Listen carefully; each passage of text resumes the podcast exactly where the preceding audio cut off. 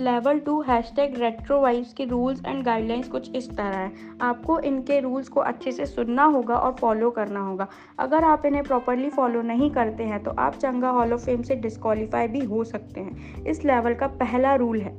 आपके वीडियो का content hashtag के थीम से रिलेटेड होना चाहिए मतलब उसके अकॉर्डिंग होना चाहिए। अदरवाइज़ आप डिस्कालीफाई हो सकते हैं। दूसरा रूल है, आपको अपनी वीडियो पर एक ही हैशटैग का यूज़ करना है। हैशटैग रेट्रोवाइज मतलब एक चैलेंज का एक हैशटैग तीसरा रूल है, आपकी वीडियो की क्वालिटी ओरिजिनल और क्लियर होनी चाहिए।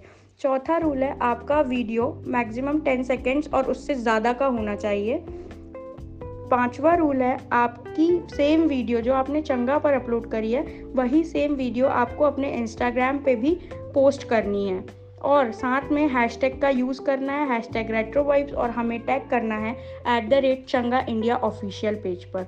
यह रूल्स आपको अच्छे से फॉलो करने होंगे। अगर आप इन्हें फॉलो नहीं करते हैं तो आप डिस्कालीफाई हो सकते हैं। Thank you